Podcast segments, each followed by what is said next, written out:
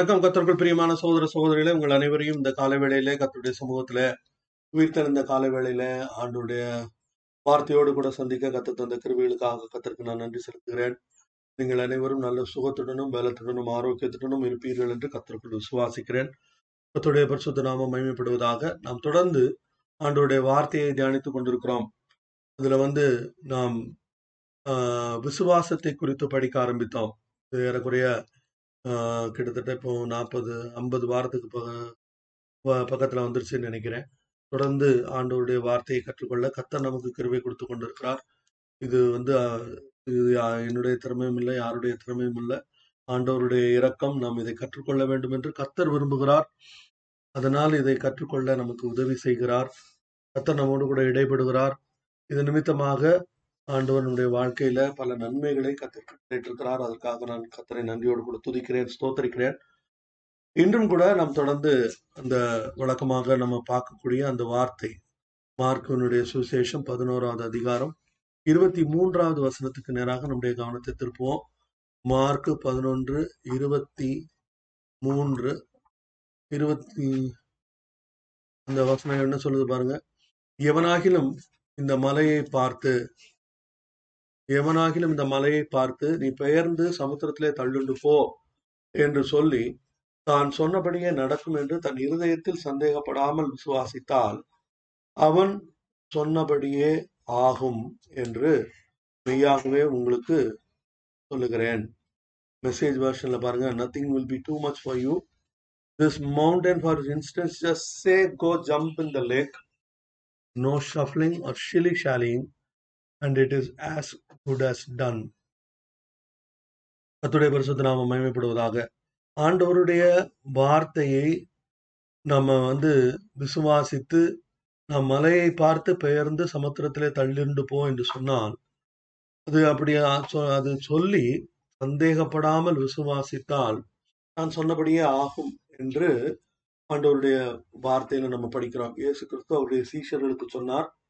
இந்த இந்த சம்பவம் நமக்கு அறிந்த சம்பவம் தான் இயேசு கிறிஸ்துவும் அவருடைய சீஷர்களும் எருசலேமிலிருந்து பெத்தானியாவிலிருந்து எருசலேமுக்கு போகிறார்கள். போகிற வழியில் ஒரு மரத்தை அத்தி மரத்தை காண்கிறார்கள்.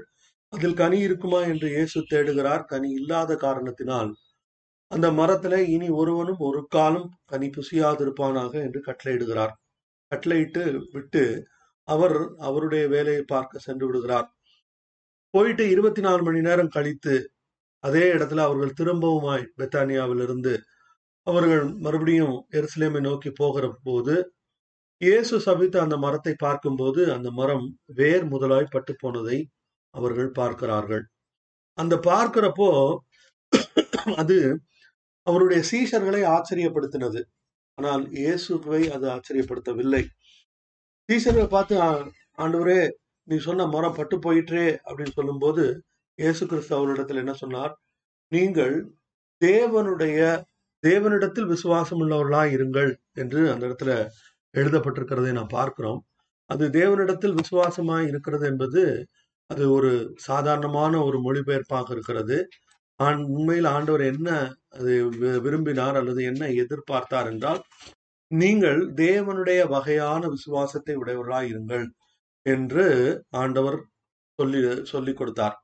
அந்த தேவ வகையான விசுவாசம் என்றால் என்ன என்பதை குறித்து அதனுடைய பல காரியங்களை குறித்து கிட்டத்தட்ட நாற்பது வாரங்களுக்கு மேலாக நாம் அதை தொடர்ந்து தியானித்துக் கொண்டிருக்கிறோம்.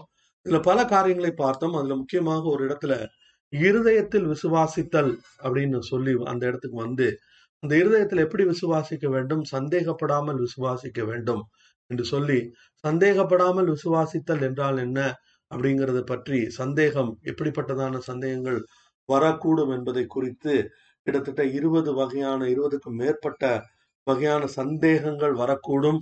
அந்த அது எல்லாவற்றையும் நாம் தாண்டி விசுவாசத்தில் நிலைத்து நிற்க வேண்டும் என்று இது எல்லாவற்றையும் நாம் கடந்த நாட்களில் பார்த்து கொண்டே வருகிறோம். அத்துடைய பரிசுத்த நாம மேம்படுவதாக.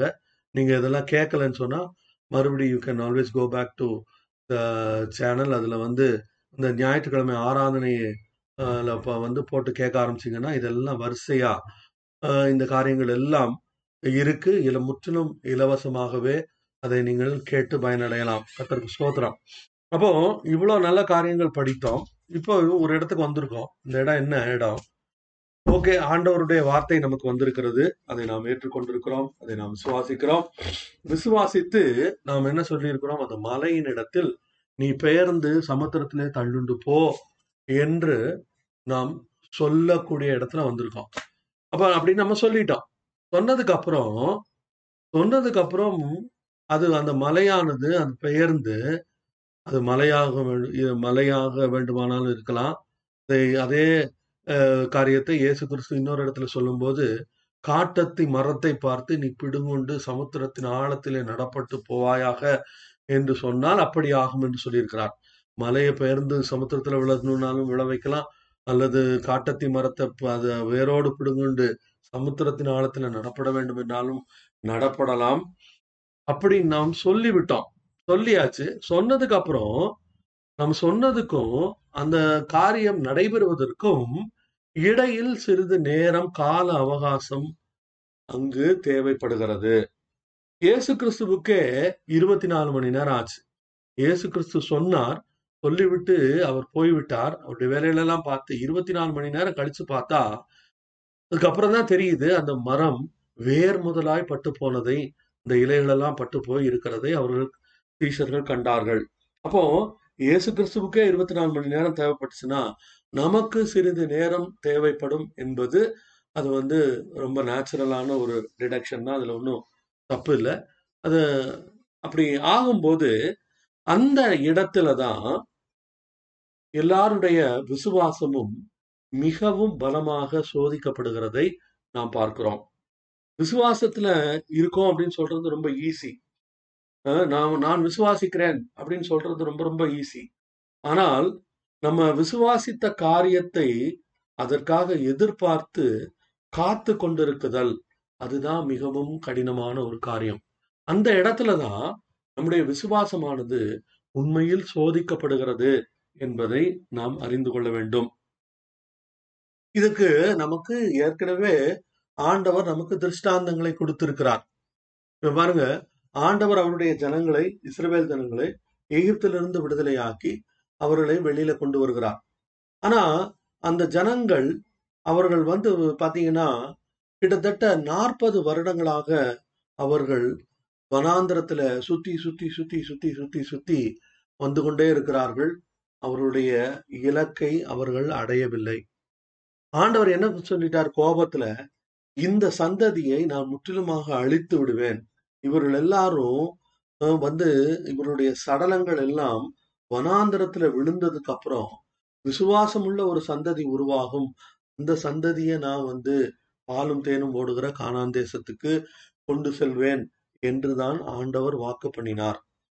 என்று அதாவது அப்படிப்பட்ட ஒரு ஒரு மோசமான ஒரு சூழ்நிலை அஹ், கிளம்பின கிட்டத்தட்ட எத்தனை லட்சம் புருஷர்கள்? ஆறு லட்சம் புருஷர்கள். ஆறு லட்சம் புருஷர்களும் அவர்கள் விசுவாசத்தை சுதந்தரிக்கும்படியாக அல்லது இந்த கானான் தேசத்தை சுதந்திரிக்கும்படியாகத்தான் அழைக்கப்பட்டார்கள். ஆனால் அவர்கள் அந்த காணானை இழந்து போனார்கள். இந்த வாரத்துல நான் ஒரு சகோதரனோடு கூட பேசிக்கொண்டிருந்தேன் அவர் ஒரு காரியம் சொன்னார். அது நம்ம யோசிக்க வேண்டிய ஒரு காரியம்தான். அவர் என்ன சொன்னார்? ஆபிரகாமுக்கு தேவன் கானான் தேசத்தை வாக்கு பண்ணினார். ஆனால் இஸ்ரவேல் ஜனங்களுக்கோ என்ன பண்ணாரு? பாலும் தேனும் ஓடுகிற கானான் தேசத்தை வாக்குப்படினார் அந்த ஆபிரகாமுக்கு கொடுக்கப்பட்ட கானான் தேசம் பாலும் தேனுமாக ஓடுகிற காலாந்தேசமாக மாறுவதற்கு நானூறு வருடங்கள் தேவைப்பட்டது அப்படின்னு சொன்னார். அது எனக்கு அதுல வந்து பெரிய அளவுல உடன்பாடு இல்லை. ஏனென்றால் ஆண்டவர் காலங்களுக்கு உட்பட்டவர் அல்ல. அவர் காலங்களை தாண்டி கிரியை செய்யக்கூடிய வல்லமை உடையவர். அவர் வந்து நம்ம ஏற்கனவே இதை நம்ம நான் எந்த வார்த்தை சொன்னேன்னு எனக்கு ஞாபகம் இல்லை. ஆனா இதுக்கு முன்னாடி நம்ம அதை ஹேண்டில் பண்ணியிருக்கோம். இயேசு கிறிஸ்து செய்த முதலாவது அற்புதம் அந்த காலத்தை மிக சுருக்கமாக சுருக்கி ஆக சிறந்த ஆஹ், அது உண்டாக்குவதற்கு முப்பது நாற்பது வருஷங்களுக்கு மேலாக ஆகும். அப்பதான் அது வந்து சிறந்த ஒரு திராட்சை ரசமாக கருதப்படும். மற்றது திராட்சை ரசம்னு சொல்லலாம்.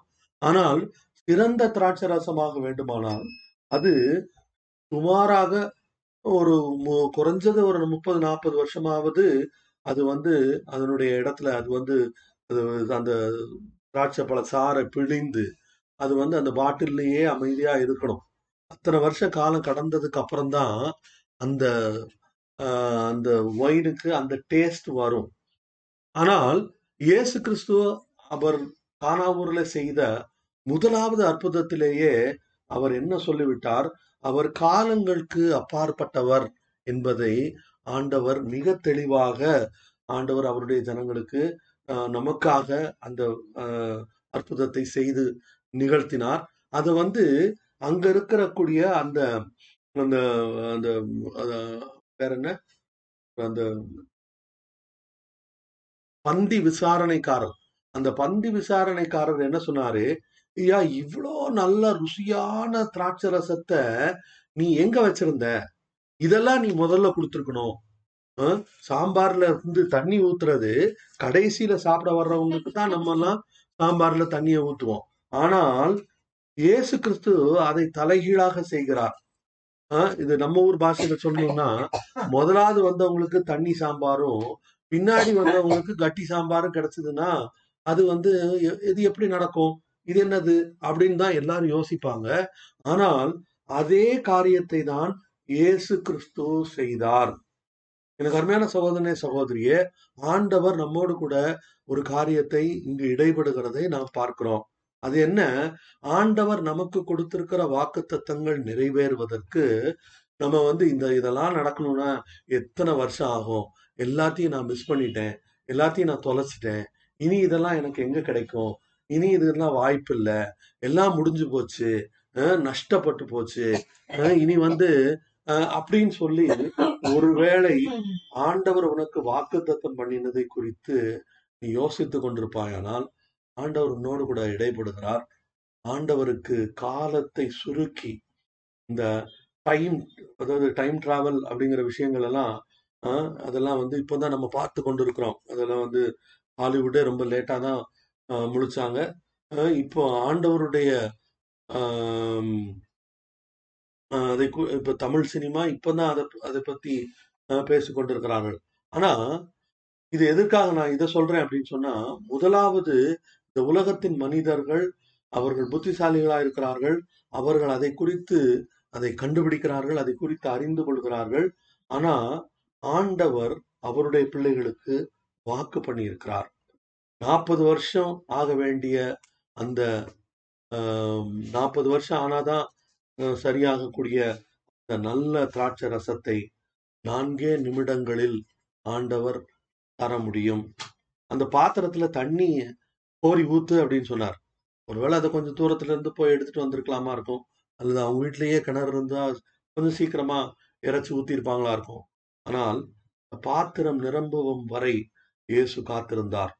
அந்த பாத்திரம் நிரம்பின போது ஆறு கற்சாடிகளும் நிரம்பின போது இயேசு கிறிஸ்து சொன்னாரு இதை கொண்டு போய் இந்த பந்தி விசாரணைக்காரனிடத்துல கொடு.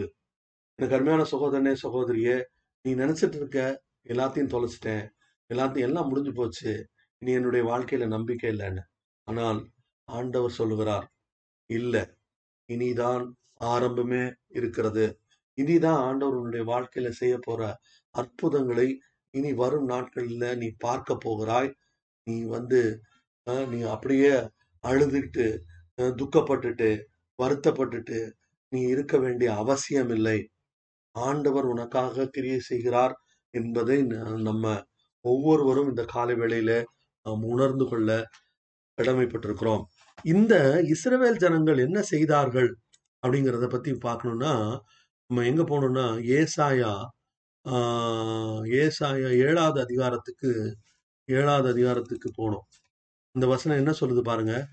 ஏசாயா ஏழாவது அதிகாரம் ஒன்பதாவது வசனம். அதுல பாருங்க எப்ராஹிமின் தலை சமாரியா சமாரியாவின் தலை ரெம் ரெமலியாவின் மகன் நீங்கள் விசுவாசியாவிட்டால் நிலை பெற மாட்டீர்கள் என்று சொல் என்றார். இதுல நான் குறிப்பா மெசேஜ் வெர்ஷனை எடுத்து போட்டிருக்கேன். அதுல பாருங்க if you then if you don't take your stand in faith you won't have a leg to stand on நீங்கள் விசுவாசிக்காவிட்டால் அப்படின்னா அதுல இங்கிலீஷ்ல இன்னும் தெளிவா இருக்கு if you turn take your stand in faith அப்போ அப்படின்னா இது இந்த டேக்கிங் யுவர் ஸ்டாண்ட் அப்படின்னு சொன்னா என்ன அர்த்தம்? நாம் விசுவாசிக்க தீர்மானிக்க வேண்டும். ஆண்டவருடைய பிள்ளைகள் விசுவாசிக்க தீர்மானித்தால்தான் நாம் என்ன விசுவாசிக்கிறோமோ அதை நாம் பெற்றுக்கொள்ள முடியும். ஆமா ஆண்டவர் சொன்னாரு. ஆமா இன்னைக்கு தீர்க்க தரிசனம் வந்துச்சு. சரி ஆண்டவர் சொன்னாரு தீர்க்க தரிசனம் வந்துச்சு. அதை குறித்த உன்னுடைய நிலைப்பாடு என்ன? அதை நீ என்ன செய்து கொண்டிருக்கிறாய்? அதெல்லாத்தையும் அது எல்லாத்தையும் பின்னாடி நோட்ல எழுதி தூக்கி தூர போட்டு அஹ், அஹ், சித்தம் போக்கு செவம் போக்கு அப்படின்னு இருக்கோமா? அப்படி இல்லை என்றால் அந்த வாக்கு தத்தத்தை எடுத்து ஆண்டவரே நீர் சொன்ன வாக்கு தத்தத்தை நான் விசுவாசிக்க தீர்மானிக்கிறேன் I'm going to take a stand. I'm going to take a stand and I'm going to choose to believe. அப்படின்னு சொன்னால்தான் அந்த வாக்கு தத்தம் நிறைவேற முடியுமே தவிர எந்த நேரமும் சாவு சாவு சாவு சாவு சாவுன்னு பேசினா இந்த இஸ்ரவேல் ஜனங்கள் போல என்ன ஆகும் அவர்கள் அந்த ஜனங்கள் என்ன செய்தாங்க? அவர்கள் வந்து அவர்கள் வந்து சுத்தி சுத்தி தான் வந்தாங்க. அவங்களுக்கு இது ஏன் அதாவது அவர்கள் வாக்குத்தத்தத்தை சுதந்திரிக்க முடியவில்லையே அது எதனால அப்படிங்கிறது அவங்களுக்கு பிடிபடவே இல்லை. ஏன் பிடிபடல அப்படின்னா ரொம்ப சிம்பிள் அவர்கள் அந்த வார்த்தையை விசுவாசிக்க தீர்மானிக்கவில்லை. அதை வந்து அவங்க நம்பல. அவங்க வந்து ஆண்டவருடைய வார்த்தையை மிக அற்பமாக எண்ணினார்கள். ஆண்டவருடைய வார்த்தைய ஆண்டவர் ஆண்டவர் செய்த நன்மைகளை எல்லாம் முற்றிலுமாய் மறந்து போனார்கள். ஆண்டவர் செய்த நன்மைகளை எல்லாவற்றையும் அவங்க வந்து எதையும் அவங்க நினைக்கல. அவர்களுக்கு மிக தெளிவாக ஒரு சட்டமே கொடுக்கப்பட்டது. அந்த சட்டம் என்னது? ஆண் நீ வந்து உட்கார்ந்து சாப்பிடும்போது என்ன செய்யணும்? கத்தர் உனக்கு செய்த நன்மைகளை எல்லாவற்றையும் அது எல்லாத்தையும் நினைத்து அதை நீ உன் பிள்ளைகளுக்கும் உன் பிள்ளைகளின் பிள்ளைகளுக்கும் என்ன செய்யணும்? சொல்லிக் கொடுக்க வேண்டும் என்பது இஸ்ரேல் ஜனங்களுக்கு ஒரு கட்டளையாகவே கொடுக்கப்பட்டது. But they simply they simply did care they simply disobeyed they simply did give the word the word the deserving respect and authority அவர்கள் ஆண்டவருடைய வார்த்தையை அல்ல தட்டுகிற ஜனங்களாய் இருந்தார்கள். நம்முடைய வாழ்க்கையில ஒரு நாளும் நாம் அந்த தவறை செய்யக்கூடாது. அதுக்கு அப்போ நம்ம என்ன செய்யணும்? We have to choose to believe ஆண்டவரே நம்முடைய வார்த்தையை நம்பும்படியாக தீர்மானிக்கிறேன். ஆண்டவரே நம்முடைய வார்த்தையை நீ சொல்லி இருக்கிறீர் நீர் ஒருபோதும் பொய் சொல்லாத தெய்வம். நீர் ஒருபோதும் மாறாத தெய்வம். நான் உம்முடைய வார்த்தையை நான் நம்ப தீர்மானிக்கிறேன் அப்படின்னு தீர்மானிக்கும் போதுதான் நம்முடைய வாழ்க்கையில் ஆண்டவர் செய்த அற்புதங்களை நாம் பெற்றுக்கொள்ள முடியும். இதுல ஆண்டவர் அவருடைய ஆண்டவர் நம்ப தகுந்தவர் தானா? அதாவது அதனாலதான் இது நம்ம என்ன பார்த்தோம்? எபிரேயர் பதினோராவது அதிகாரம் ஆறாவது வசனமா இருக்கும்னு நினைக்கிறேன். அதுல யாரை பத்தி பார்த்தோம்? போன வாரம் காராலை குறித்து நாம் வாசிக்க ஆரம்பித்தோம் படித்தோம். அதுல என்ன பார்த்தோம் அப்படின்னா பதினொன்னு ஆறு தான் நினைக்கிறேன். ஆறு தானே? ஆஹ், ஆறு இல்லை. பதினொன்னு ஆ. பதினொன்னு பதினொன்னு. பதினொன்னு பதினொன்று என்ன சொல்லுது பாருங்க? விசுவாசத்தினாலே சாராளும். வாக்குத்தத்தம் பண்ணினவர் உண்மையுள்ளவர் என்று எண்ணி கற்பந்தரிக்க பலனடைந்து வயது சென்றவளாயிருந்தும் பிள்ளை பெற்றாள் பை ஃபேத் பேர் Sarah was able to become pregnant old woman as she was at the time because she believe the one who made a promise could do what he said இது வந்து நான் மெசேஜ் வருஷன்லேருந்து வாசித்தேன் இந்த சாராலும் இந்த ஆபிரகாமும் இவர்களை பற்றி ஆதி ஆகமத்தில் வாசிக்கும் போது நத்திங் ஸ்பெக்டாகுலர் அதாவது அவர்கள் அவங்களுக்கு வந்து ஒரு பெயர் கொடுக்கணும் அப்படின்னா அவர்களுக்கு அவிசுவாசிகளின் தகப்பன்னு வேணா பெற்றோர் அப்படின்னு வேணா பெயர் கொடுத்துருக்கலாம். ஏன் அப்படின்னு சொன்னா அந்த அளவுக்கு அவர்கள் ஆண்டவரை அவிசுவாசித்தார்கள். அவர்கள் ஆண்டவரை நம்பவே இல்லை. இந்த சாரா தான் ஆண்டவருக்கு வந்து அஹ், 75 வயசுல வந்து வாக்கு கொடுக்குறாரு. இதெல்லாம் நடக்கிற கதையா? அவங்க ஒரு பத்து வருஷம் நான் நினைக்கிறேன். பத்து வருஷம் வெயிட் பண்ணி பார்த்தாங்க. ம் ஆண்டவருடைய வார்த்தையை பெற்றுக்கொண்டவர்கள் பத்து வருஷமா காத்திருக்காங்க. ஆனா ஒன்றும் நடக்கல. நடக்கலன்னு உடனே இவன் என்ன பண்ணிட்டா? யோ இதெல்லாம் சரிப்பட்டு வராது. இப்படியெல்லாம் பிள்ளை கிடைக்காது. இவர் சொல்ற வார்த்தையை நம்பிட்டெல்லாம் நம்ம உட்கார்ந்துட்டு இருக்க முடியாது. நம்ம என்ன செய்வோம்? நம்ம நம்ம வழியா பார்ப்போம். உனக்கு இப்போ உனக்கு பிள்ளை தானே வேணும்? இந்தா அப்படின்னு சொல்லி ஒரு வேலைக்காரியின் மூலமாக பிள்ளை பெறும்படியாக செய்தது யாரு?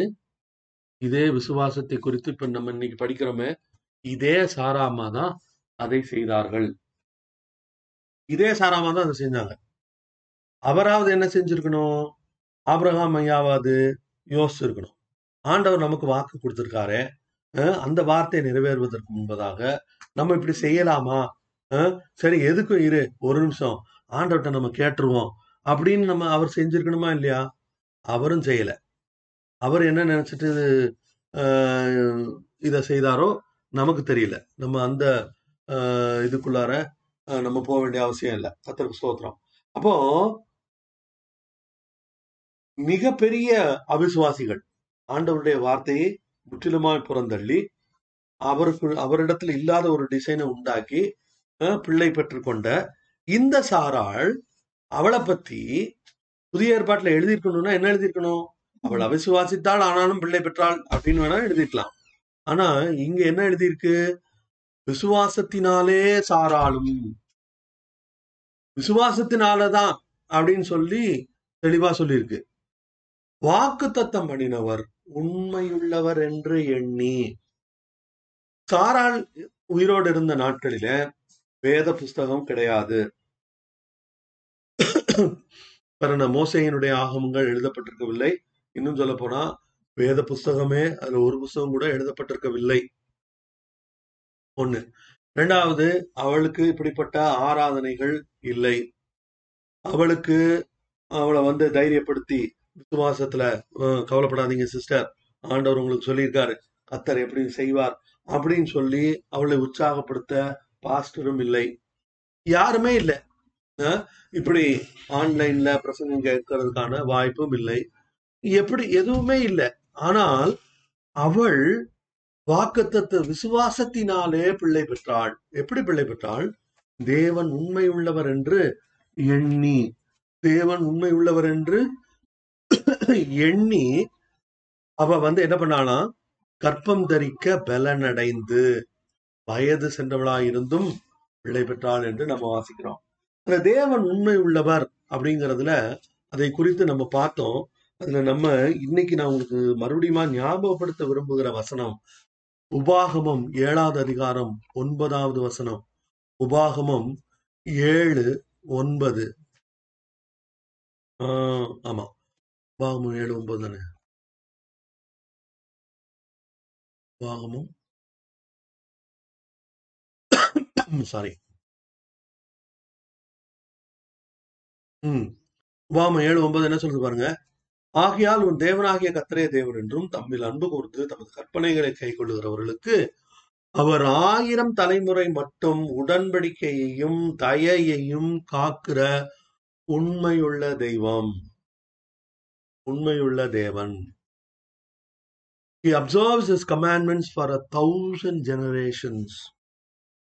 கருமையான சோதனை சகோதரியே ஆண்டவர் நமக்கு கொடுத்த வாக்குத்தத்தம் என்பது அது நமக்கு மட்டுமல்ல நம்முடைய பிள்ளைகளுக்கும் உரித்தானது. ஆண்டவர் ஒருபோதும் அவர் வந்து சொல்லிட்டு மாறக்கூடியவர் அல்ல. சொல்லிட்டு மறந்து போகிறவர் அல்ல. சொல்லிவிட்டு ஆமா நான் அன்னைக்கு சொன்னேன். இன்னைக்கு நான் என்னால அப்படி செய்ய முடியல. அப்படின்னு மனிதர்கள் வேண்டுமானால் அப்படி சொல்லுவார்கள். மனிதர் என்ன சொல்லுவாங்க? ம் தலையில் அடிச்சு சத்தியம் பண்ணுவாங்க. நான் உனக்கு கண்டிப்பா உதவி செய்வேன். ஆனால் அவர்கள் கரெக்டா நமக்கு நேரம் வரும்போது அதற்கான தேவை வரும்போது அதற்கு உதவி செய்ய அவர்களுக்கு மனம் இருந்தால் கூட இயலாமல் கூட இயலாமல் போகக்கூடிய சூழ்நிலைகள் வரலாம். அல்லது உண்மையிலே அதை செய்யக்கூடிய பலன் இல்லாமலும் போகலாம். ஆனால் ஆண்டவர் அப்படி அல்ல. அதனாலதான் ஆண்டவர் என்ன சொல்லியிருக்கிறார்? ஆஹ், எஸ் உபாகம் முப்பத்தி ஒன்னு ஆறுன்னு நினைக்கிறேன். முப்பத்தி ஒன்னு ஆறா? இதுல வந்து நான் உன்னை விட்டு விலகுவதும் இல்லை உன்னை கைவிடுவதும் இல்லை என்று ஆண்டவர் வந்து யோ யோசுவாவுக்கு வாக்கு பண்ணுகிறார். என்ன பண்றாரு? ஆஹ் முப்பத்தொன்னு ஆறு. ஆஹ் முப்பத்தொன்னு ஆறு பாருங்க. நீங்கள் பலங்கொண்டு திடமதாயிருங்கள் உம் ஆஹ் ஆஹ் அவர்களுக்கு பயப்படவும் திகைக்கவும் வேண்டாம். உன் தேவனாகிய க ஆஹ் உன்னோட கூட வருகிறார். அவர் உன்னை விட்டு விலகுவதும் இல்லை உன்னை கைவிடுவதும் இல்லை அப்படின்னு சொன்னாரு.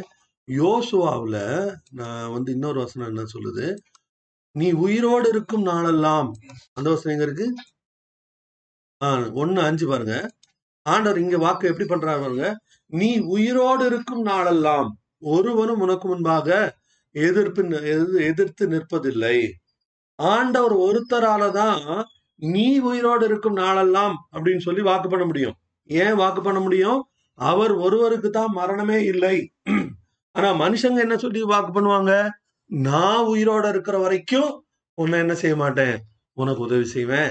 உன்னை விட்டுட்டு போக மாட்டேன். உன் கூடவே இருப்பேன். அப்படின்னு எல்லாம் மனிதர்கள் அவர்கள் தங்களுடைய ஜீவன் இருக்கிற வரைக்கும் தான் அப்படி வாக்கு பண்ண முடியுமே ஒழிய நீ உயிரோடு இருக்கிற நாளெல்லாம் நான் அவங்க கூட தான் இருப்பேன்னு சொல்லி எந்த மனுஷனாலையும் அப்படி வாக்கு பண்ண முடியாது.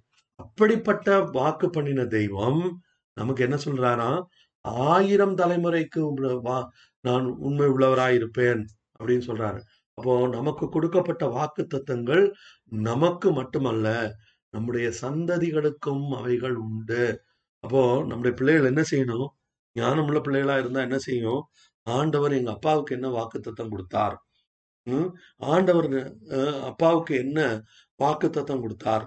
அந்த வாக்கு தத்தத்தை நான் அதை நான் பற்றி கொள்வேன். அதுக்கு எனக்கு உரிமை இருக்கு. அப்படின்னு சொல்லி அந்த பிள்ளைகள் என்ன பண்ணும்? அவர்களாகவே அந்த வாக்கு தத்தத்தை அப்படி உரிமை பாராட்ட முடியும். அது வந்து நூத்துக்கு நூறு சதவீதம் தேவனுடைய வார்த்தையின்படியானது அதை நாம் செய்ய முடியும். இதுல ஆண்டவருடைய ஆட்ரிபியூட்ஸ் இந்த உண்மை உள்ளவர் அப்படின்னா என்ன அர்த்தம்? உண்மை உள்ளவர் என்று எண்ணி அப்படின்னு சொல்லியாச்சு. அப்ப அந்த உண்மை உள்ளவர் அப்படின்னா என்ன அர்த்தம்? உண்மை உள்ளவர் என்றால் முதலாவது தேவன் மாறாதவர். நம்ம அந்த வசனங்கள்லாம் எடுக்கிறதுக்கு நமக்கு நேரம் இல்லை. அது பேர் என்ன? Lamentations third chapter twenty two and twenty three அவர் உண்மை உள்ளவர் அவர் மாறாதவர். அடுத்தது பாருங்க ஒன்னு தெசலோனிக்கேர் ஐந்தாவது அதிகாரம் இருபத்தி நாலாவது வசனம் என்ன சொல்லுது? ஒன்னு தெசலோனிக்கேர் அந்த வசனத்தை எடுப்போமா? ஒன்னு தெசலோனிக்கேயர் ஐந்தாவது அதிகாரம் இருபத்தி நாலாவது வசனம். இந்த வசனம் என்ன சொல்லுது? உங்களை அழைக்கிறவர் உண்மை உள்ளவர் அவர் அப்படியே செய்வார். அவர் அப்படியே செய்வார் அப்படின்னா என்ன அர்த்தம்? அவர் என்ன செய்வேன் என்று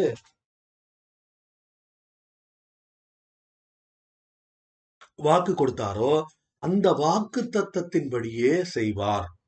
அதற்கு God is a God who empowers us to do what he promise அல்லா அடுத்தது பாருங்க இதுல இது உண்மை ஆண்டவருடைய உண்மை தன்மையில் மிக முக்கியமான ஒரு காரியம் என்னது அப்படின்னா நிறைய பேருக்கு என்ன பிரச்சனை அப்படின்னா அவர்களுடைய அவர்கள் சந்திக்கிற பிரச்சனைகள் சோதனைகள் போராட்டங்கள் விசுவாச பரிசோதனைகள் வரும்போது அவங்க என்ன நினைக்கிறாங்க ஐயோ இது என்னால தாங்க முடியலையே இது எனக்கு என- எனக்கு தாங்கக்கூடாத மிஞ்சின பாரமா இருக்கிறதே அப்படின்னு சொல்லி அஹ், ஆண்டவருடைய ஜனங்கள் என்ன பண்றாங்க?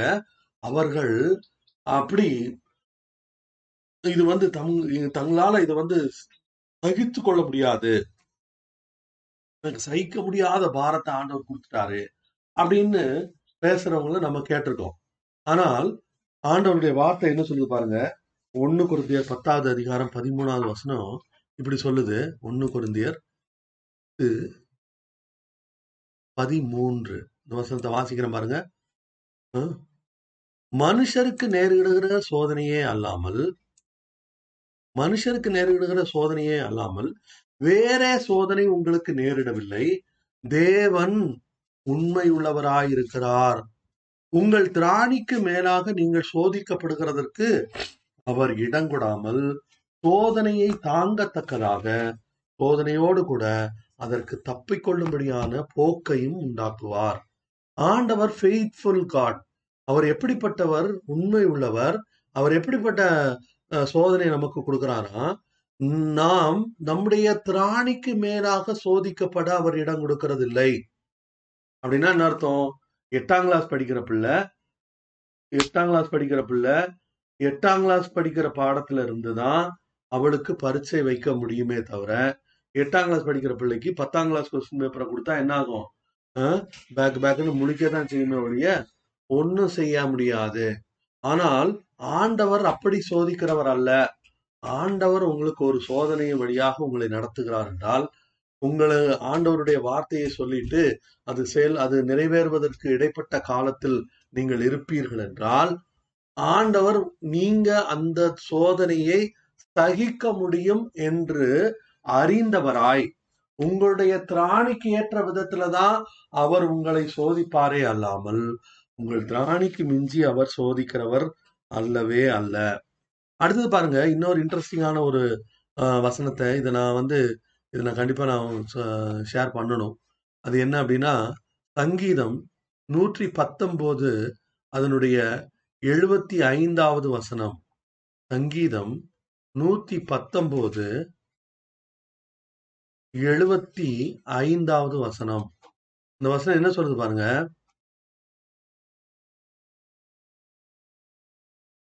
கத்தாவே உம்முடைய நியாய தீர்ப்புகள் நீதி உள்ளதென்றும் உண்மையின்படி என்னை உபத்திரவப்படுத்தினீர் என்றும் அறிவேன். இந்த இடத்துல முக்கியமான நம்ம ஒரு கேவியாட்டை நம்ம சொல்லிதான் ஆகணும். அது என்ன கேவியாட்டு ஆண்டவர் தீமையினால் நம்மை சோதிக்கிறவர் அல்ல. ஆண்டவர் ஒருவரையும் சோதிக்கிறவரும் அல்ல. ஆனா சங்கீதக்காரன் இங்க இந்த இடத்துல என்ன எழுதுறான் உமது நியாய தீர்ப்புகள் நீதி உள்ளதென்றும் உண்மையின்படி யாருடைய உண்மையின்படி? அவருடைய உண்மையின்படி என்னை உபத்திரவப்படுத்தினீர் என்றும் அறிவேன் என்று எழுதுகிறான். எனக்கு அருமையான சகோதரனே சகோதரியே சிலர் வந்து பரீட்சை எழுதும்போது என்ன சொல்லுவாங்க? பரீட்சை எல்லாம் வரும்போது என்ன சொல்லுவாங்க? ஆண்டவரே இந்த உபத்திரவம் என்னைக்கு முடியுமோ? பரீட்சை அவங்களுக்கு என்னது? பரீட்சை அவங்களுக்கு என்னது? உபத்திரவமா. அப்ப உண்மையிலே அவர்கள் உபத்திரவப்படுகிறார்களா? உண்மையா? உபத்திரவமா. அப்படி படு பண்ணலைன்னா உன்னை அடுத்த வருஷத்துக்கு எட்டாம் கிளாஸ்ல இருந்து ஒன்பதாம் கிளாஸ்க்கு போக முடியாது? இது உபத்திரவம்னு நினைச்சா அவன் படிப்பு இதோட முடிஞ்சிடும் அப்போ ஆண்டவர் எதுக்காக அந்த டெஸ்ட் வைக்கிறாரு? ஆண்டவர் எதுக்காக நம்ம சோதிக்கிறார் என்றால் நம்மளை வந்து அடுத்த இடத்துக்கு கொண்டு போறதற்காக தான் வந்து நமக்கு அப்படிப்பட்ட சோதனைகளை அனுமதிப்பாரே அல்லாமல் நம்ம ஒரு இடத்துல இருந்து நீ ஒரு மு- முட்டாள் நீ ஒரு மக்கு உன்னால வந்து ஜெயிக்க முடியாது நீ எல்லாம் வந்து மாடு மேய்க்க தான் லாய்க்கு அப்படின்னு ஒருவேளை உங்க டீச்சர் சொல்லுவாங்க ஆனா ஆண்டவர் ஒரு நாளும் அப்படி சொல்ல மாட்டார். ஆண்டவர் என்னதான் சொல்லுவாரு ஆண்டவர் இந்த அந்த இதுல வந்து அவருடைய உண்மையின்படி என்னை உபத்திரவப்படுத்தினீர். அப்போ அதுல வந்து என்ன இருக்கு? அதுல வந்து there is some there is disciplining is in there ஆண்டவர் ஒரு நாளும் நம்மை தீமையினால சோதிக்கிறவர் அல்ல. ஒரு நாளும் அவர் வந்து அவர் ஆண்டவர் வியாதியை கொடுத்து சோதிக்கிறவர் அல்ல. பரிசுத்தப்படுத்துறதுக்காக எல்லாம் ஆண்டவர் வியாதி அனுப்புறவர் இல்ல. அப்படிப்பட்ட அப்படிப்பட்ட எண்ணங்கள் இருந்தால் அதெல்லாம் நம்ம தூக்கி தூர எரிஞ்சிடணும் ஆனால் நம்முடைய வாழ்க்கையில் நாம் சந்திக்கிற சோதனைகள் நாம் உபத்திர நாம் எதற்காக அது கொடுக்கப்படுகிறது? நாம் நன்மையை அனுபவிக்கும்படி. பிற்காலத்துல அடுத்த லெவலுக்கு நம்முடைய விசுவாசத்திலும் நம்முடைய வாழ்க்கையிலும் நம்முடைய ஊழியத்திலும் நம்முடைய எல்லா காரியங்களிலும் நம்முடைய அடுத்த லெவலுக்கு போறதுக்காக ஆண்டவர் நம்மை அப்படி நடத்துகிறார். அதனாலதான் ரோமர் எட்டாவது அதிகாரம் இருபத்தி எட்டாவது வசனம் என்ன சொல்லுது? அன்றியும் அவருடைய தீர்மானத்தின்படி அழைக்கப்பட்டவர்களாய் அவரிடத்தில் அன்பு கூறுகிறவர்களுக்கு சகாலமும் நன்மைக்கு எதுவாகவே நடக்கிறது. சகலமும் ஆண்டவர் நம்முடைய வாழ்க்கையில எதற்காக தான் நடத்துறாரு? நன்மைக்கு ஏகுவதுவாகத்தான் நடத்துகிறார். இந்த இடத்துல இப்படிப்பட்ட அறிவுடையவர்கள் எப்படி அந்த பிரச்சனைகளை எதிர்கொள்வார்கள் என்பதை மட்டும் ஒரே ஒரு காரியத்தை நாம் துவாசித்து தியானித்து இன்றைய தியானத்தை முடிப்போம். தானியல் புஸ்தகம் தானியேலுடைய புஸ்தகம் மூன்றாவது அதிகாரத்துக்கு போவோம். தானியேல் மூன்றாவது அதிகாரம். இங்கு ஒரு சம்பவம் நடக்குது. பதினாறாவது வசனத்துல இருந்து நான் வாசிக்கிறேன் பாருங்க. இங்கு நடக்கிற சம்பவம் வந்து என்னன்னா ஆஹ், ஆஹ், பதினைஞ்சாவது வசனத்துல வாசித்தா அங்க என்ன நடக்குது அப்படிங்கறத நம்ம பார்த்துக்கலாம். இப்போதும் எக்காலம் நாகசுரம் கிண்ணறம் வீணை சுரமண்டலம் தம்புரு முதலான சகல விதமான கீத வாத்தியங்களின் சத்தத்தையும் நீங்கள் கேட்கும்போது தாழ விழுந்து நான் பண்ணி வைத்த சிலையை பணிந்து கொள்ள ஆயத்தமாய் இருந்தால் நல்லது. பணிந்து கொள்ளாதிருந்தீர்களாகில் முன்னேறமே எரிகிற அக்கினி சூளை நடுவிலே போடப்படுவீர்கள். உங்களை என் கைக்கு தப்புவிக்க போகிற தேவன் யார் என்றான். இந்த இடத்துல பாக்குறோம் நேபுகாத் நேசார் என்கிறதான ராஜா அவன் ஒரு பெரிய பொற்சிலையை உண்டாக்கி அந்த பொற்சிலையை வணங்கு நான் வந்து மியூசிக்கெல்லாம் போடுவேன் அது வந்து இது பண்ணும்போது எல்லாரும் தாழ விழுந்து வணங்க வேண்டும். அதுதான் அங்கு சொல்லப்பட்ட கட்டளை. அந்த கட்டளைய வந்து கேட்ட உடனே அங்க வந்து இருக்கக்கூடிய சாத்ராக் மேஷாக் ஆபேத் நேகோ என்கிறதான மூன்று வாலிபர்கள் அங்க அவர்கள் என்ன சொல்றாங்க நேபுகாத் நேச்சாரே ராஜாவை நோக்கி ராஜாவை நோக்கி நேபுகாத் நேச்சாரே. ராஜா. அவரை ராஜான்னு தானே கூப்பிடணும். அவரை பெயர் சொல்லி எப்படி கூப்பிடலாம்? ஆனா அந்த மூன்று வாலிபர்களுக்கும் அவர்கள் அவ்வளோ விசுவாசத்தோடு அவ்வளோ தைரியத்தோடு ராஜாவை பேர் சொல்லி கூப்பிடுறான். நேபுகாத் நேச்சாரே இந்த காரியத்தை குறித்து உத்- உமக்கு உத்தரவு சொல்ல எங்களுக்கு அவசியமில்லை. அடுத்த வருஷம் வாசிக்கிறேன் பாருங்க. நாங்கள் ஆராதிக்கிற எங்கள் தேவன் எங்களை தப்புவிக்க வல்லவராய் இருக்கிறார். அவர் எரிகிற அக்கினி சூளைக்கும் ராஜாவாகிய உம்முடைய கைக்கும் நீங்களாக்கி விடுவிப்பார். அடுத்தது பாருங்க. அவன் என்ன சொல்றான்? அடுத்தது விடுவிக்காமற் போனாலும் நாங்கள் உம்முடைய தேவர்களுக்கு ஆராதனை செய்வதும் இல்லை நீர் நிறுத்தின பொற்சிலையை பணிந்து கொள்வதும் இல்லை என்று என்கிறது ராஜாவாகிய உமக்கு தெரிந்திருக்க கடவது என்றார்கள். ராஜா சொல்றான் இதை விழுந்து வணங்கணும்னு.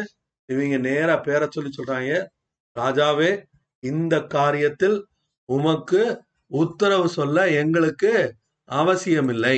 அப்படின்னா மற்ற காரியங்களில் உத்தரவு சொல்ல அவசியம் உண்டு. ஏன் அப்படின்னா these people are working for the king அதனால ராஜா கேட்ட கேள்விக்கு அவங்க பதில் சொல்லணும். அதுதான் அவங்க வேலை செய்யறாங்கன்னு அர்த்தம். ஆனா இந்த காரியத்தை குறித்து உமக்கு உத்தரவு சொல்ல எங்களுக்கு அவசியமில்லை. அப்ப எவ்வளவு ஒரு போல்டா இருந்தா அவங்க அப்படி சொல்லிப்பாங்க பாருங்க. நாங்கள் ஆராதிக்கிற எங்கள் தேவன் எங்களை தப்புவிக்க வல்லவராய் இருக்கிறார் ஆண்டவரை குறித்து எவ்வளவு மிக தெளிவான ஒரு அறிவுடையவர்களாய் அந்த வாலிபர்கள் இருக்கிறார்கள் என்பதை நாம் இந்த இடத்துல கவனிக்கணும். ஆண்டவர் எங்களை தப்புவிக்க வல்லவராய் இருக்கிறார். ஆண்டவர் எங்களை ஒரு நாளும் கைவிட மாட்டார். ஆண்டவர் எங்களுக்கு சொல்லி இருக்கிறார். அவர் அப்படியே செய்வார். அந்த இடத்துல பாருங்க அவன் சொல்றாங்க அவர் எரிகிற அக்னி சூளைக்கும் ராஜாவாகிய உடைய கைக்கும் நீங்களாக்கி தப்புவிப்பார். அடுத்த வசனம் விடுவிக்காமற் போனாலும் இங்க பாருங்க இந்த ஸ்டேட்மெண்ட் எதுக்கு? விடுவிக்காமற் போனாலும் என்ன நடக்கும்? அவர்கள் இப்ப ராஜா என்ன சொல்லியிருக்கான்? நீ வந்து விழுந்து வணங்கலன்னா எரிகிற அக்கினி சூழல தூக்கி போடுவேன்றான். அக்கினி சூளையில தூக்கி போட்டா என்ன நடக்கும்? அக்கினி இவங்களை எரிச்சிரும். அப்போ அவங்க எரிச்சா என்ன ஆயிருவாங்க? செத்து போயிடுவாங்க செத்து போனால் அவர்கள் அந்த அந்த சிலையை ஆராதிக்க வேண்டிய அவசியமே இல்லை. அப்போ விடுவிக்காமற் போனாலும் நாங்கள் உங்களுடைய தேவர்களுக்கு ஆராதனை செய்வ செய்வதும் இல்லை அப்படின்னு சொன்னா என்ன அர்த்தம்? அதாவது நாங்க சொல்றோம் உங்க தெய்வத்தை நாங்க வணங்க மாட்டோம். இந்த சிலைக்கு முன்னாடி விழுந்து வணங்க மாட்டோம்னு சொல்றோம். ஓகேன்னு சொல்லி நீ விட்டுட்டா விட்டுட்டா கூட நாங்க என்ன செய்ய மாட்டோம்? நீ விட்டுட்டதுனால ஐயோ ராஜா வந்து மனம் இறங்கி அஹ், அவர் அக்னி சூழல போடாம எங்களை விட்டுட்டாரு. அதனால நாங்க வந்து அவன் விழுந்து வணங்கினோம் அப்படின்னு செய்ய மாட்டோம். நாங்க வந்து இந்த சிலையை வணங்குவதில்லை என்பதுல தெளிவான தீர்மானத்தோடு இருக்கிறோம். ஆண்டவர் எங்களை தப்புவிக்க வல்லவராய் இருக்கிறார் ராஜாவாகிய உடைய கைக்கும் அக்கினி சூளைக்கும் எங்களை தப்புவிக்க வல்லவராய் இருக்கிறார் விடுவிக்காமற் போனாலும். அப்படி சொன்ன உடனே ராஜாவுக்கு சென்னை பாஷையில சொன்னா பயங்கர காண்டாயிடுச்சு. பயங்கரமா கடுப்பாயிடுச்சு. அவன் என்ன சொன்னான் சூளையை ஏழு மடங்கு அதனுடைய சூட்டை கூட்டுங்க அப்படின்னு சொல்லி அதனுடைய சூளை ஏழு மடங்கு அக்கினி அங்கு எரிகிறது. அப்போ ஆண்டவர் என்ன சொல்றாரு? அந்த- ராஜா என்ன சொல்றான்? இவங்களை தூக்கி உள்ள போடு. அவர்கள் தூக்கி உள்ள போடும்போது போட்ட போது என்ன நடந்துச்சான் பத்தொன்பதாம் வசனத்துல அவன் என்ன சொல்றான்? அப்பொழுது நேபுகாத் நேசார் கடும் கோபம் உண்டு. சாத்ராக் மேஷா தாபத்தினோகம் என்பவர்களுக்கு விரோதமாய் அவனுடைய முகம் வேறுபட்டது. சூளையை சாதாரணமாய் சூடாக்குவதை காட்டிலும் ஏழு மடங்கு அதிகமாக சூடாக்கும்படி உத்தரவு கொடுத்து சாத்ராக் மேஷா காபேத்னேகோ என்பவர்களை எரிகிற அக்னி சூளையிலே போடுவதற்கு அவளை கட்டும்படி தன் இராணுவத்தின் பலசாலிகளாக புருஷருக்கு கட்டளையிட்டான்.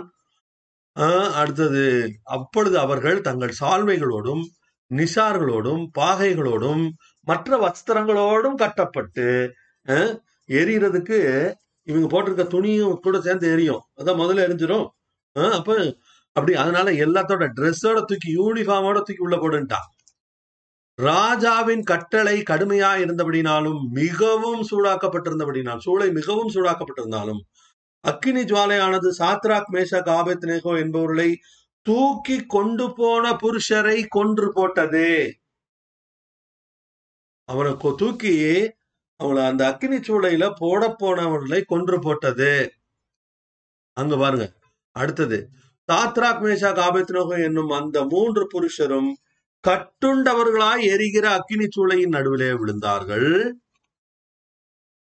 அடுத்தது அப்பொழுது ராஜாவாகிய நேபுகாத் நேச்சார் பிரமித்து தீவிரமாய் எழுந்து தன் மந்திரிமாரை நோக்கி மூன்று புருஷரை அல்லவோ கட்டுண்டவர்களாக அக்கினியில் போடுவித்தோம் என்றான்.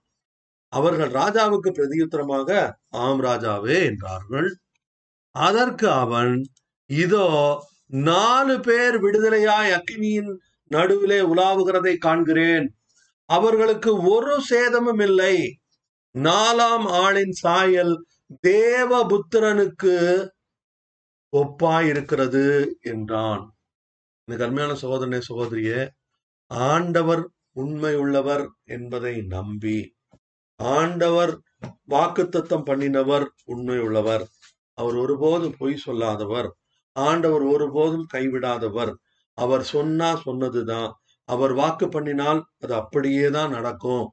அப்படின்னு நீங்க அவர் உண்மை உள்ளவர் என்பதை நீங்க நம்பி நீங்க நின்னீங்கன்னா அங்க என்ன நடக்கிறது? அங்கு நாலாம் ஆளின் சாயல் தேவபுத்திரனின் சாயலுக்கு ஒப்பாயிருக்கிறது. இருக்கிறது the fourth is like a son of the gods அப்படின்னு போட்டிருக்கு. அந்த நாலாவது ஆள் யாரு? நாலாவது ஆளாக அவர்களோடு அந்த அக்கினி சூளையில சு சுற்றி வந்தது யாரு? தேவனுடைய குமாரனே அன்றி வேறு ஒருவரும் இல்லை. தேவனுடைய குமாரன் யாரு? இயேசு கிறிஸ்துவாகத்தான் இருக்கும். அது தவிர வேற யாரும் இல்லை. நீங்களும் நானும் ஆண்டவருடைய வார்த்தை உண்மை உள்ளது. அவர் எனக்கு வாக்கு பண்ணியிருக்கிறார். அதனால் அவர் பொய் சொல்ல மாட்டார். நான் அந்த வார்த்தையில நான் நிற்பேன். No matter how foolish I may look no matter how அதாவது எவ்வளவு கிறுக்குத்தனமா தோணா கூட ஆண்டவர் சொல்லி இருப்பாரானால் நம்ம என்னத்தையோ யோசிச்சுட்டு நம்ம என்னத்தையோ நினைச்சுக்கிட்டு இது ஆண்டவர் சொன்னாருன்னு பிடிச்சிட்டு தொங்குறதில்ல. கத்தர் சொன்ன வார்த்தையா? ஆண்டவர் உனக்கு ஒரு வார்த்தை கொடுத்திருக்காருன்னா அந்த வார்த்தையை ஒரு தடவை சொல்லிட்டு விடுறவர் இல்லை. அந்த வார்த்தையை ஆண்டவர் பல வார்த்தைகள் மூலமாக பல சம்பவங்கள் மூலமாக ஒரு பாடல்கள் மூலமாக செய்தியின் மூலமாக வேத வாசிக்கும் போது புக்கை வாசிக்கும் போது ஏன் பேப்பர் வாசிக்கும் போது கூட ஆண்டவர் தான் சொன்ன வார்த்தையை அவர் உறுதிப்படுத்தி கொண்டே இருப்பார். அவர் அவருடைய வார்த்தை அவருடைய வார்த்தையானா அதை ஆண்டவர் ஞாபகப்படுத்தி கொண்டே இருப்பார். அவருடைய வார்த்தையானால் அந்த அப்படி அவருடைய அவர் மூலம் அந்த ஆண்டவர் மூலமாக அந்த வார்த்தையை உறுதிப்படுத்தி கொண்ட அந்த வார்த்தையின் மேல நீங்க நிற்கும் போது எந்த பிரச்சனையிலையும் இயேசு கிறிஸ்துவும் உங்களோடவே கூட வந்து நின்று விடுகிறார். நீங்க வந்து தனியா இல்ல.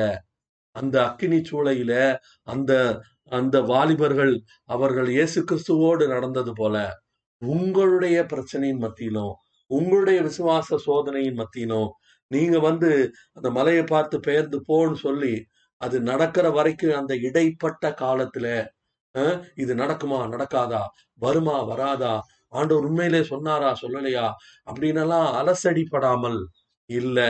ஆண்டவர் சொல்லிவிட்டார். ஆண்டவர் சொன்னபடியே அதுல நான் வந்து நிக்க போறேன். அந்த வார்த்தையின்படியே ஆண்டவர் என்னை நடத்துவார். உன்னுடைய கூடாரத்தை விசாரிக்கையில் குறைவை காண மாட்டீர் அப்படின்னு வாக்கு பண்ணியிருந்தார்னா உங்களுடைய கூடாரத்தை விசாரிக்கையில் குறைவு இருக்காது. ஒருவேளை குறைவின் மத்தியில நீங்க போனா கூட அது நிரந்தரம் அல்ல. காற்றும் கடலும் அடிக்கும். ஆனா காற்றும் கடலும் இருபத்தி நாலு மணி நேரமும் அடிக்காது. க- ஒரு சமயத்துல அந்த காற்றும் கடல் அந்த கடல் அலையும் நிற்கும். அமைதியாகும். அந்த நேரத்துல ஆண்டவர் நமக்காக அற்புதங்களை செய்வார். எனக்கு அருமையான சகோதரனே சகோதரிய ஆண்டவர் உண்மை உள்ளவர். ஆண்டவர் உண்மை உள்ளவர் என்பதை நம்ம என்ன செய்யணும்? அவர் நமக்கு செய்த நன்மைகளை நினைத்து ஆண்டவர் இந்த இன்னைக்கு பார்த்தோம் யாரை பத்தி பார்த்தோம்? அந்த சாத்ராக் மேஷாக் ஆபேத்னேகோ என்கிறதான இந்த வாலிபர்களை குறித்து பார்த்தோம். அவர்கள் ஆண்டவருடைய உண்மையின் மேல் நின்றார்கள். ஆண்டவர் என்ன சொல்லியிருக்காரு? என்னையன்றி உனக்கு வேறே தேவர்கள் வேண்டாம். அது எந்த ஒரு அஹ், விக்கிரகத்தையும் நீ வணங்கக்கூடாதுன்னு சொல்லப்பட்ட அந்த முதல் கற்பனையை அவர்கள் விசுவாசித்தார்கள். ஆண்டவரே இது உங்களுடைய கற்பனை. இதை நாங்க விசுவாசிக்கிறோம். நீங்க வந்து எங்களை பாதுகாத்து கொள்ள வேண்டியது நீங்க தான். ஒருவேளை நம்ம ஊர் பாஷையில சொல்ல போனா செத்தா என்ன ஆக போறோம்? பரலோகத்துக்கு தான் போக போறோம். அதனால நம்ம சாவை பற்றி பயப்பட போறதில்ல. அந்த வாலிபர்களும் சாவை குறித்து பயந்திருப்பார்களானால் மற்ற மனிதர்களைப் போல விழுந்து வணங்கி இருக்கலாம் ஆனா துணிந்தவனுக்கு தூக்கு மேடை என்னதான் பஞ்சு மெத்தை அப்படின்னு சொல்லி ஒரு செய்யும் உண்டு. அஹ் அவர்கள் ஆண்டவருக்காக ஆண்டவருடைய வார்த்தையின் மேல ஆண்டவருடைய உண்மையின் மேலே தங்களுடைய வாழ்க்கையை கட்டியவர்கள். அன்றைக்கு ஆண்டவர் அவர்களுக்காக மிகப்பெரிய காரியத்தை செய்ததை நம்ம அங்க வாசிக்கிறோம். அந்த ராஜா கடைசியில என்ன ஆச்சான் அந்த ராஜா என்ன பண்ணா பாருங்க அந்த ராஜா என்ன பண்ணா கடைசி அஹ், முதல்ல வந்து உங்களை விடுவிக்க போகிற தேவன் யாருன்னு கேட்டான். அப்படிதானே கேட்டான்? அஹ்? அஹ், அது எந்த வசனத்துல கேட்டான்? மூ- மூணு பதினஞ்சுல உங்களை தப்புவிக்க போகிற உங்களை என் கைக்கு தப்புவிக்க போகிற தேவன் யார் என்றான். அதே ராஜா பின்னாடி ஆண்டவர் செய்த அற்புதத்தை க- கண்டு அவன் என்ன பண்றான் பாருங்க? அடுத்தது அறிவிக்கிறான். உம் அப்பொழுது ஆஹ், இங்க பாருங்க. இருபத்தி எட்டாவது வசனம். அப்பொழுது நேபுகாத் நேச்சார் வசனித்து தாத்ராக் மேஷாக் ஆபேத்னேகோ என்பவருடைய தேவனுக்கு ஸ்தோத்திரம். அவர்கள் தங்களுடைய தேவனை தவிர வேறொருவரையும் சேவித்து பணியாமல் அவரையே நம்பி ராஜாவின் கட்டளையை தள்ளி தங்கள் சரீரங்களை ஒப்பு கொடுத்ததினால் அவர் தமது தூதனை அனுப்பி நம்முடைய தாசரை விடுவித்தார். ஆதலால் இவன் ஆதலால் சாத்ராக் மேஷா காபத்தினோக என்பவருடைய தேவனுக்கு விரோதமாய் தூஷண வார்த்தையை சொல்லுகிற எந்த ஜனத்தானும் ஜாதியானும் பாஷைக்காரனும் துண்டித்து போடப்படுவான். கடைசியில சொல்றான் பாருங்க இவ்விதமாய் ரட்சிக்கத்தக்க தேவன் வேறொருவரும் இல்லை. தேவன் யார் என்று கேள்வி கேட்ட எந்த ஒரு மனுஷனுக்கும் ஆண்டவர் பதில் சொல்லாமல் இருந்ததே இல்லை. பார்வோனுக்கு ஆண்டவர் தன்னை யார் என்று காட்டினார்? இங்கு நேபுகாத் நேச்சாருக்கும் தன்னை யார் என்று காட்டினார். உலகத்தில் எத்தனையோ தலைவர்கள் இந்த தேவன் யார் என்று கேட்ட ஒவ்வொரு மனுஷனுக்கும் ஆண்டவர் தன்னை யார் என்று நிரூபித்திருக்கிறார். அருமையான சகோதரனே சகோதரியே உன்னுடைய வாழ்க்கையில உன் மூலமாகவும் தேவன் யார்? அவர் அவர் ஒருவரே தேவன். இவ்விதமாய் ரட்சிக்கத்தக்க தேவன் வேறொருவரும் இல்லை என்று புறஜாதியான அந்த ராஜா மூலமாக சொல்லத்தக்க விதமாய் உன்னுடைய வாழ்க்கையிலும் ஆண்டவர் அற்புதம் செய்ய போகிறார். நீ செய்ய வேண்டியதெல்லாம் ஆண்டவரே நீர் உண்மை உள்ளவர். நீர் உண்மை உள்ளவர். நீர் வாக்கு மாறாதவர். நீர் பொய் சொல்லாதவர். உபாகமம் முப்பத்தி ரெண்டு நாள் என்ன சொல்லுது? தேவனே நீர் அவர் கண்மலை அவர் கிரியை உத்தமமானது. அவர் வழிகளெல்லாம் நியாயம் அவர் நியாயக்கேடில்லாத சத்தியமுள்ள தேவன். எல் எமுனாவாக ஆண்டவரை நீங்கள் ஏற்றுக்கொள்ளும் போது உங்களுடைய வாழ்க்கையில வரக்கூடிய எந்த ஒரு சோதனையை ஜெயித்து ஆண்டவர் சொன்ன வார்த்தையை பெற்றுக்கொண்டு நீங்கள் ஆசீர்வாதமாக இருக்க முடியும். அப்படிதான் ஆண்டவர் விரும்புகிறார். அதற்கென்று உங்களை ஒப்பு கொடுங்கள் ஆண்டவர் உங்களுடைய வாழ்க்கையில பெரிய காரியங்களை செய்வார். ஒரு நிமிஷம் கண்களை தாழ்த்தி ஜோமனோ எங்களை நேசிக்கிற நல்ல கத்தாவே தர்மையான வேலைக்காக உங்களுக்கு நன்றி செலுத்துகிறோம். நீர் உண்மை உள்ளவர் என்பதையும் ஆண்டவரே நீர் ஒருபோதும் பொய் சொல்லாதவர் என்பதையும் ஆண்டவரே நீர் உடைய ஜனத்திற்காக அக்கினி சூளையிலிருந்தும் ஆண்டவரே ஜனங்களை பாதுகாக்கிறவர் என்பதை குறித்தும் ஆண்டவரே இன்று படிக்க கத்திரங்களுக்கு செய்த உபகாரத்திற்காக உமக்கு நன்றி செலுத்துகிறோம். கத்தர் செய்த எல்லா நன்மைகளுக்காக உமக்கு நன்றி செலுத்துகிறோம். ஆண்டவரே நாங்கள் ஒவ்வொருவரும் ஆண்டவரே எங்களுடைய வாழ்க்கையில வரக்கூடிய சோதனைகள் மத்தியில வாக்கு தத்தத்தை நிறைவேறுதலுக்காக நாங்கள் காத்து கொண்டிருக்கிற அந்த சூழலில் ஆண்டவரே நீர் உண்மை உள்ளவர் என்பதை ஆண்டவரே சாரால் எப்படி உண்மை உள்ளவர் என்று எண்ணி ஆண்டவரே அவர் பலனடைந்து ஆண்டவரே ஈசாக்கை பெற்றுக்கொண்டாலோ அதுபோல நாங்களும் எங்களுடைய வாழ்க்கையின் ஒவ்வொரு நிமிஷத்திலும் ஆண்டவரே நீர் உண்மை உள்ளவர் நீர் உண்மை உள்ளவர் நீர் உண்மை உள்ளவர் நீர் உண்மை உள்ளவர் என்பதை தொடர்ந்து அறிக்கையிட்டு அதை தியானித்து அதையே யோசித்து இதிலேயே நிலைத்திருந்து ஆண்டவரே அற்புதங்களை பெற்றுக்கொள்ள நீர் விரும்புகிறீர். அதை எங்களுக்கு செய்ய நீர் முன் வல்லமுள்ளவராய் இருக்கிறீர். அதற்காக உமக்கு நன்றி செலுத்துகிறோம். உங்களை தாழ்த்துகிறோம் பெருமையாக்குறோம் உடைய கருத்தில் ஒப்பு கொடுக்குறோம். இந்த வாரத்தை எல்லாம் உடைய கருத்தில் ஒப்பு கொடுக்குறோம். ஆண்டவரே நம்முடைய ஜனத்தை கத்த நீர் ஆசீர்வதியும். உடைய கையின் பிரயாசங்களை ஆசிர்வதியும். அவர்களோடு கூட இரும். அவர்களை நடத்தும். அவர்களோடு கூட பேசும். ஆண்டவரே நீர் கொடுத்த வாக்கு தத்தத்தை நீர் ஆண்டவரை நிறைவேற்ற வல்லவர் என்ப என்ற அந்த உண்மையை ஆண்டவரை அவர்கள் நம்பி பற்றி பிடித்துக் கொள்வார்களாக. ஆண்டவரை மீண்டும் சந்திக்கும் வரை உடைய காவலும் உடைய பிரசன்னமும் ஆண்டவரே உடைய ஜனத்தோடு கூட இருக்கும்படியாய் ஆண்டவரே நான் வேண்டிக் கொள்கிறேன். நீர் அப்படி இருக்க போகிறபடினால் உங்களுக்கு நன்றி செலுத்து தொடர்ந்து வழி நடத்தும்.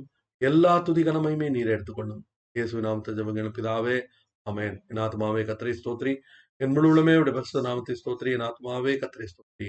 இது செய்த சகல உபாரணம் மறவாதே. அமேன் கத்துடைய பரிசுத்த நாமம் மயமைப்படுவதாக இந்த வீடியோ ஆடியோ உங்களுக்கு பிரயோஜனமாக இருந்தால் தயவு செய்து இதை மற்றவர்களோடு பகிர்ந்து கொள்ளுங்கள். மீண்டும் உங்களை அடுத்த பிளஸிங் அட் நிகழ்ச்சியை சந்திக்கும் வரை உங்களிடமிருந்து விடைபெறுவது உங்கள் சகோதரன் சந்தோஷ். அலே லூயா லுயா